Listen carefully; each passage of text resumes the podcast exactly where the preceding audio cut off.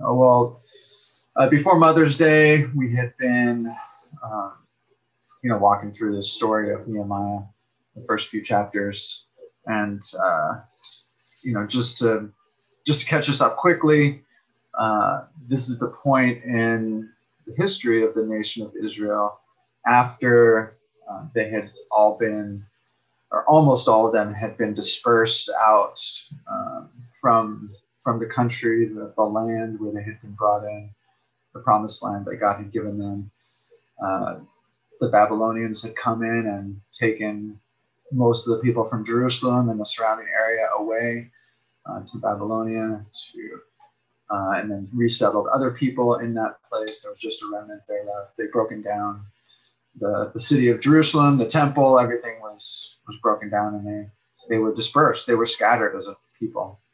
Nehemiah was one of those who had ended up um, in the capital and ended up in a powerful position with, near the king, uh, who was the cupbearer, bringing him food. And, and he heard about the situation back in Jerusalem and was just really moved by it. And, uh, and then ended up getting the king's blessings to go back there and started rebuild and that's that's kind of where we're at. They they've started rebuilding. They're they're starting to get some momentum, and they're facing some obstacles. They're facing opposition from these people who are there that are not Jews, uh, and you know this this chapter four is starting to show us that that dynamic of as they're facing that opposition, what do they do? What happens?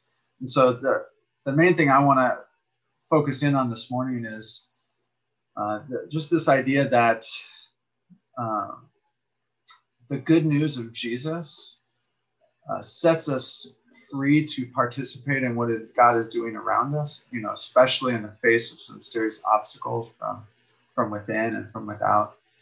And, and that the good news of Jesus, which is basically the idea that the good things that are going to come to us, uh, accomplishing good things or just blessings or whatever it is that's good isn't going to come because we have what it takes. This isn't going to come because we have the enough power that we have that we're good enough, that we're strong enough, that we are wise enough, that we're going to carry the day, but that God is going to do it for us.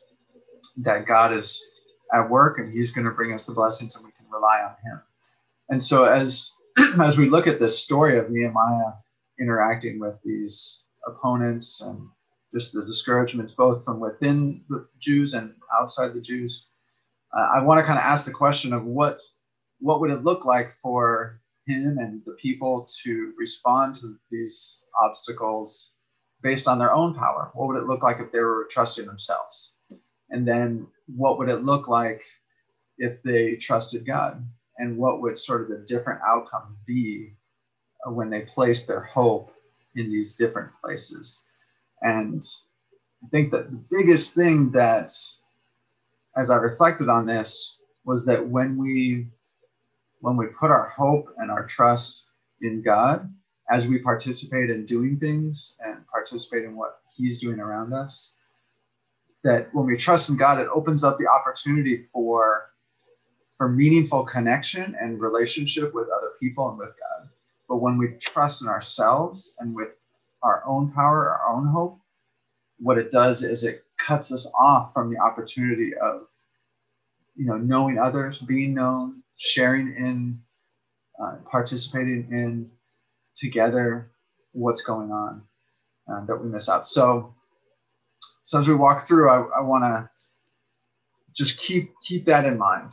What does it look like to trust ourselves? What does it look like um, you know, the, the first the first piece that we see that Nehemiah shows us that he's trusting God is that when he returned to rebuild the wall, he felt confident that this was something that God wanted to do. This wasn't Nehemiah's idea. This wasn't his, hey, I think this would be good.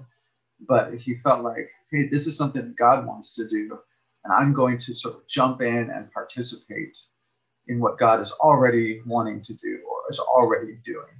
And you can see that just quickly. Let me read one part from chapter one in his prayer. This is verse eight. and 9. Chapter 1, verse 8 and 9. Remember the instruction you gave your servant Moses, saying, If you are unfaithful, I will scatter you among the nations. But if you return to me and obey my commands, then even if your exiled people are at the farthest horizon, I will gather them from there and bring them to the place I have chosen as a dwelling for my name. So he he remembered that God had given this promise to Moses, saying, Hey, there's going to become a time where the people of Israel are going to be scattered all about. But if they return, I promise to bring them back, back to the place where my name is, back to Jerusalem, the temple, that place. So Nehemiah saw this promise and he said, Well, this sounds like something God wants to do. Let me see how can I participate in that? What role might I be able to play? And he started to think, what makes sense for me to do to participate in this? And as we think about our lives, we may not feel like there's an opportunity to participate in such a huge thing as Nehemiah was, but but who knows, maybe. But even even so, there's small ways that God is working around us every day uh, that we have the opportunity to ask this question What does God do? How might I be able to participate in that? What's on his heart? What's he putting on my heart to do? And as we choose to step out and participate in those things, we're like Nehemiah going to face um, face some ob- obstacles. Um, because God has an enemy out there uh, who doesn't want him to accomplish the things that he wants to accomplish. Um, not only that, but we're operating in the midst of broken people all the time, broken systems. Uh, all, all that brokenness includes us who are participating in this. We're all broken. So there's just going to be some challenges and, and opposition and obstacles as we try to participate in what God is doing. Um, and, and as we said, the you know, the good news is that the success of whatever God wants to do is totally dependent on His ability, His power, His goodness and strength, not not our own, um, which really sets us free in a lot of ways. But it also maybe it makes us think, well, if, if it's all dependent on God, why why does He want to involve us in participating? Why, doesn't He just do the work and you know not have to deal with us broken people messing things up all the time? as he should go straight to accomplishing what he wants to accomplish. Well, I, I think one of the big reasons he involves us is because what he wants to accomplish, I think the biggest thing he wants to accomplish is building connections. He wants to have a relationship with us. He wants us to have close, meaningful connections with each other and with him. And if he were just to do stuff on his own without involving us, it would miss the opportunity for doing something together, which really creates and knits hearts together. And you can see that as as the people are building this wall, this is one of the big things that God was doing with Nehemiah. He was bringing the people back together, not just so that a building would be built, not just so the city would be restored, but that that would be a place where a people would be formed a nation would come back together, become a community again. They would have one another. They would have God. They would have that connection. And so he invites us to participate because the biggest thing he's doing as we work together is building this connection, building these relationships. So, so as I said, when we rely on God's power, it really facilitates this building of connection and relationship. But when we focus on ourselves and our own power and depend on ourselves, it short circuits that possibility and really hinders us growing close to one another and growing close to God. So let's see let's see how that happens here as we uh, as we pick it up in verse one. We start to see what some of this opposition like for Nehemiah and the people. This is when Sanballat heard that we were rebuilding the wall. He became angry and was greatly incensed. He ridiculed the Jews. And in the presence of his associates and the army of Samaria, he said, What are those feeble Jews doing? Will they restore their wall? Will they offer sacrifices? Will they finish in a day? Can they bring the stones back to life in those heaps of rubble, burned as they are? Tobiah the Ammonite, who was at his side, said, What they are building, even a fox climbing up on it would break down their wall of stones. So if you think about this, this attack that's coming to them, it's coming to them from the outside in this situation, but it's an attack that can come from the inside. It's just casting doubt on their ability to accomplish what they set out to do. Are you really strong enough? Do you have what it takes? Can you really make this big thing happen? And they're trying to convince them that no, you don't have what it takes. You can't make it happen. Um, and you know, when we hear those voices, either from without, from within, or from without, we often think, man, maybe this thing that I'm trying to do, maybe I, I'm not strong enough to do it. Maybe I can't accomplish it. And if we are dependent on our own power, dependent on our own abilities, then we realize or we think we can't do it, or maybe we're right that we can't do it, then one of the first natural things to, to do is to be frightened or discouraged into inaction we just might give up or say, you know what, it's too hard. I can't do that. I can't show up there. I, I can't make this happen. I can't meet that need. I can't, I can't get that job or I can't participate in that thing or I can't be that person. So sometimes we get discouraged in, in action. We don't do anything. And that's logical. If it really depends on us, sometimes often we can't do it. We aren't good enough.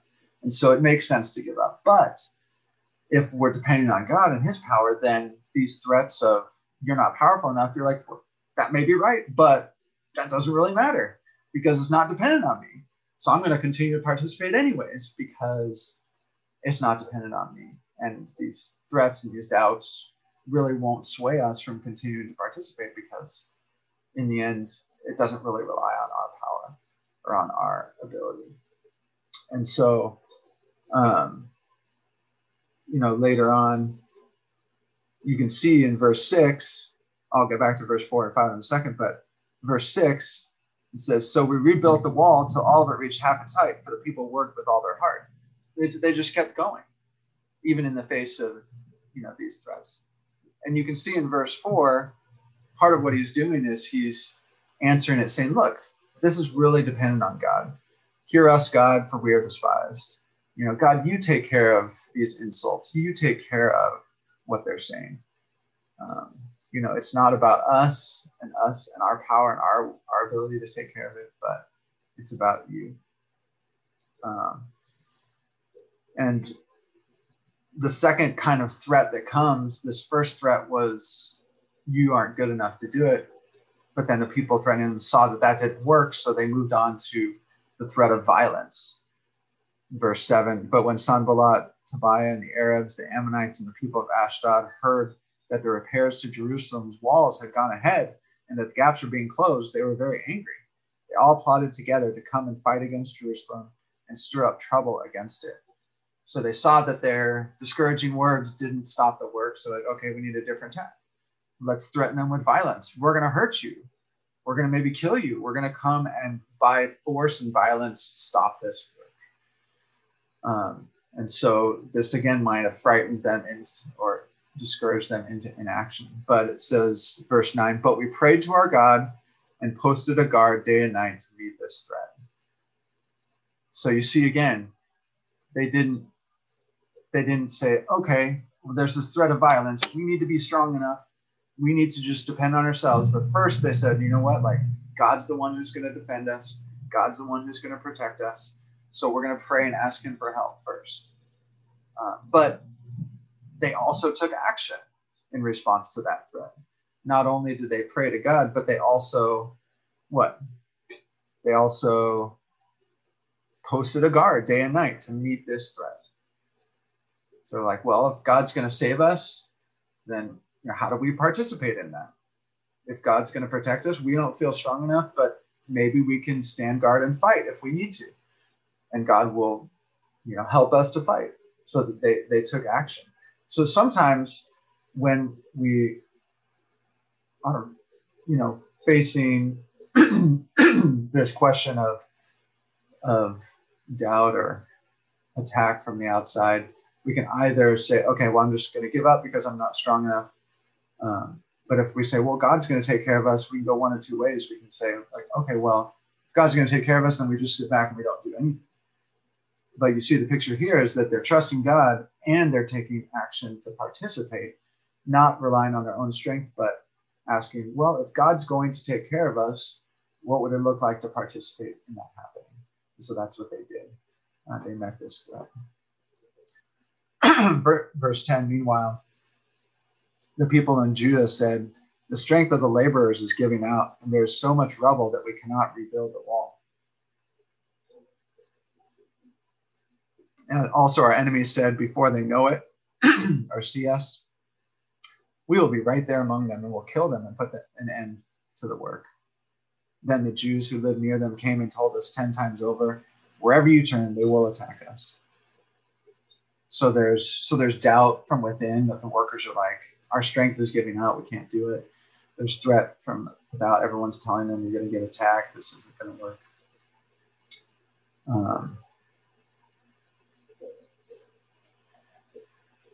but they continued because I think they are like, well, I don't know if we have enough to do it, but Nehemiah was like convinced that this was something God wanted to have happen. And so he said, let's keep walking forward. Let's continue to participate in. And because they chose to participate, opened the opportunity to, to grow closer to one another, to trust one another, to rely on one another, to build this relationship with one another through through participating what God was doing. You know, there's that that phrase in verse six, they worked with all their heart.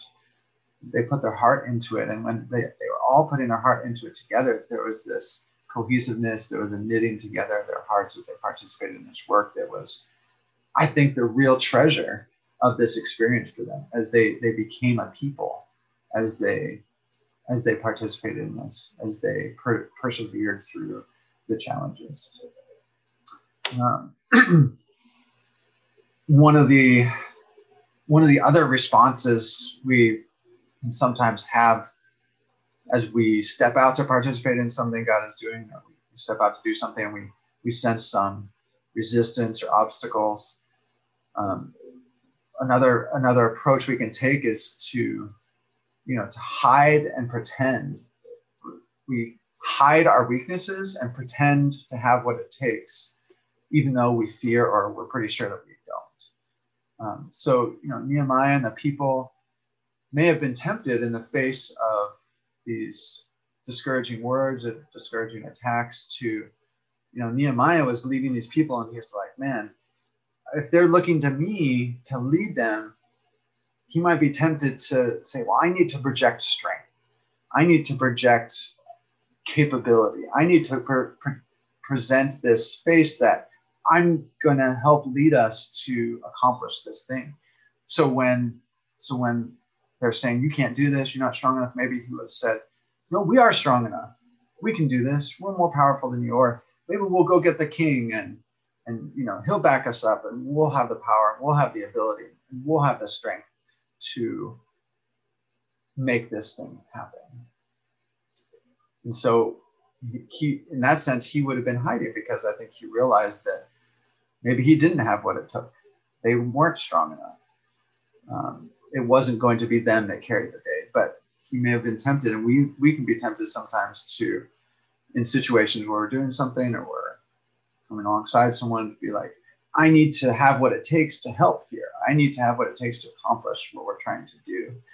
And, and when we have some weaknesses or fearful about not having enough. We just present a front that is not completely genuine uh, about who we are in, in hopes that we can make it happen by being strong, by being powerful. But, you know, the, the problems with that approach is one, it always comes out in the end that our weaknesses, we can't hide them forever. And you know failure is going to come because of our weaknesses and our shortcomings and and if we pretended that we were strong it's just it just destroys everything But I think the more disastrous thing is that when we pretend and we hide, we don't have the opportunity to connect with one another. We don't have that opportunity to knit our hearts together because we're hiding our hearts, because we're not letting other people see us. We're not participating in it with our hearts, and with all of our hearts, but we're just trying to rely on ourselves. And so,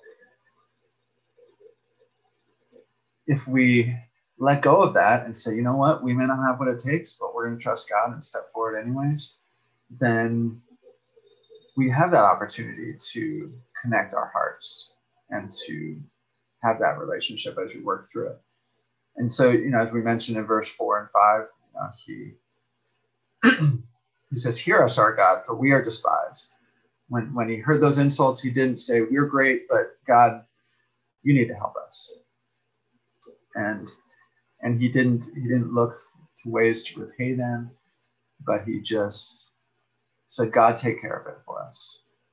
And then again, um, in verse 14, verse 13 and 14, after you know facing these obstacles. This is, you know, therefore I stationed some of the people behind the lowest points of the wall, the exposed places, posting them by families with their swords, spears, and bows. After I looked things over, I stood up and said to the nobles and the officials and the rest of the people, Don't be afraid of them. Remember the Lord, who is great and awesome, and fight for your families, your sons and your daughters, your wives and your homes.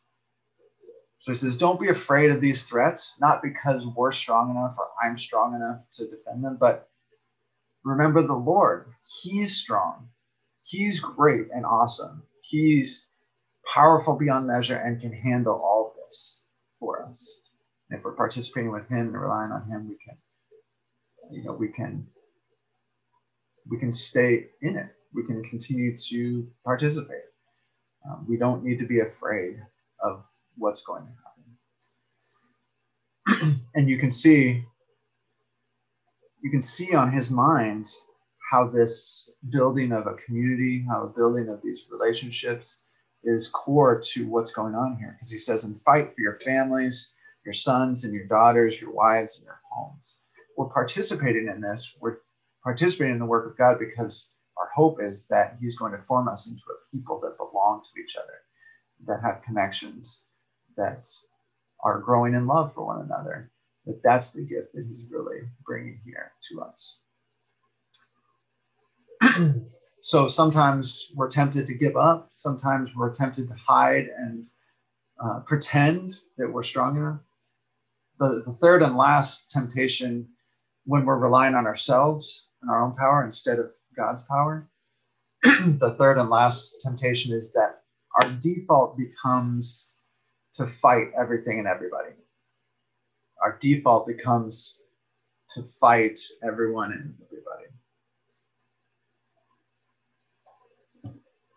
When we're faced with opposition or perceived opposition or just disagreement, if our hope is really placed on our own abilities, our own knowledge, our own goodness, our own power, and that's questioned or that's threatened, then it can be easy to say, you know what, like that opposition just needs to be squashed.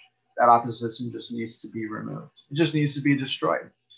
And and that often means we just need to destroy those people. And you know, what the good that we hope in, if it depends on us, will be lost if we lose control, if we lose the power in the situation. So we can't give up the power. And if other people threaten the power, then they just need to be gotten rid of. And so Nehemiah maybe looking at this and like, man, these guys are coming. They got their army with them. They have people. They're they're, they're ready to kill us anywhere. We just need to find more people, find more power. Maybe call the king in and just wipe all these people off the map, and then we'll be secure. Then what God wants to accomplish here will happen. But but he didn't. You know, he didn't respond that way he responded instead by saying in verse 4, you know, God, we are despised. You take care of this. Turn their insults back on their own heads. Give them over as plunder in the land of captivity. Do not cover up their guilt or blot out their sins from your sight. for they have thrown insults in, in the face of the builders. You know, he says, God, you take care of them. We're not going to fight this. We're not going to try to bring retribution or revenge onto them. We want you to take care of them. but if we're depending on God's power, His ability, His wisdom, then fighting becomes a last resort, resort, and only when necessary, but not, not a primary tactic. And when it ceases to be necessary, then it's easily set aside. You know, they they were ready to fight, and it may have come to that for them. So depending on God's power doesn't mean He never, we never fight in any way, but it's going to look different. Here, they were not out to destroy and wipe out these other people. They just were there to defend themselves, to protect their families, to just stand in the place where God had called them to work. Um, it was it was a very different kind of approach than than the one that takes tries to take control and goes to out to seek the destruction of others. It was a, more of a defensive defensive posture. And and when they saw that God had frustrated the plans, they easily, you know, let go of their, you know, need to fight. They didn't pursue them. They didn't go after them. They said, okay, God protected us and we'll go back to the work now. Um, and when, when our when our default becomes fighting everyone and everything that really makes it difficult to engage in meaningful connection and relationship with people. And the problem when everything becomes about fighting and being in control is that everyone ends up our enemy because at some point everyone's going to do something to hurt us. Everyone's going to let us down. Everyone's going to oppose us at some point even and especially maybe those that are closest to us. And so problem that that approach leads us to is yeah this disconnection from from people from the kind of heart to heart relationship that we were made for and we were built for. Um, but if we can you know let go of that and say we don't need the power in every situation um, there may be points at which we need to stand and defend some people or defend ourselves but but it's not about attacking others then that opens up this space for relationship and connection. So, you know, like Nehemiah, he had an opportunity. He felt there was something on his heart that he wanted to do and participate with God in. As we as we look for those opportunities, the, the good news of Jesus opens up the opportunity to ask, what is God doing? How can I participate in that? And it gives us the freedom to participate in it without the weight of outcomes resting on our shoulders. We don't have to be concerned, well, am I going to be able to carry the day? Am I going to be able to make this happen? Am I going to be able to provide for this person what they really need when they're hurting? And am I am I going to be enough? It sets us free to not worry about that because God's enough. God's going to carry the day and when when we're freed up then we can focus on what god is doing to connect us to one another. How can we be there with one another? How can we show up? How can we connect? And together look for what god's going to do when we're together instead of focusing on how we're going to get the results right and um, I, found out through social media this week a couple of friends, old friends that I haven't been super in touch with in a while, but found out that they recently were diagnosed two different kinds of cancer, but both stage four. And it's just this, you know, big blow. And even from somewhat of a distance, it's really, it really affects you. Um, and just reminded me of a couple of friends a number of years ago who passed away from cancer very young. It's just one of those heartbreaking situations. It's one of those times where it makes you stop and step back. And it's also one of the situations where you, you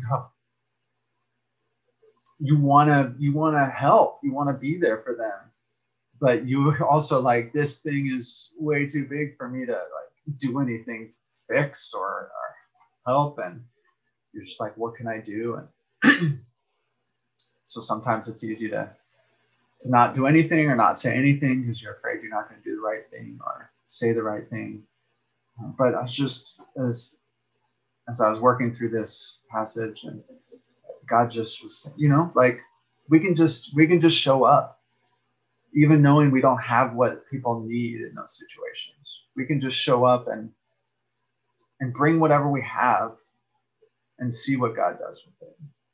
And that really our presence, fully bringing ourselves with other people, is going to facilitate what God really wants to do most, anyways, which is knit us together, grow us in our love for one another and it reminds me of you know when jesus ended up feeding the 5000 people with you know a loaf of bread and a few small fish. You know the little boy who brought those wasn't thinking i have enough to feed everybody. And so he might have thought well what good is my loaf fish is going to do so i might just not bring it. But he but he brought it. He participated. He brought what he had and Jesus did the rest. So uh, I think I'm encouraged and want to encourage us to consider, you know, where can we show up today? Where can we show up this week?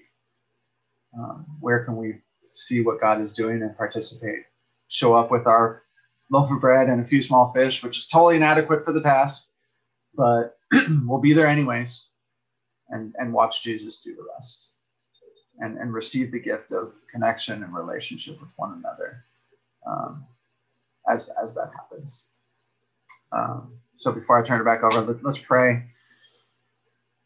God, we we're grateful that you are the one who's strong enough, powerful enough, and we worship you because you are all of those things. We don't worship ourselves or anything else, but we worship you and we give you honor and praise because you're the one that has what it takes you're the one that can do it.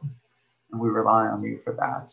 And that that's help us to set us free to um, to participate, to experience what you have for us, and not not shy away or pretend or hide or or just be in an attitude of fighting everybody, but just simply show up with what we have and and see what you do. God, please uh, just lead us in that way and take care of us. In Jesus' name. Amen.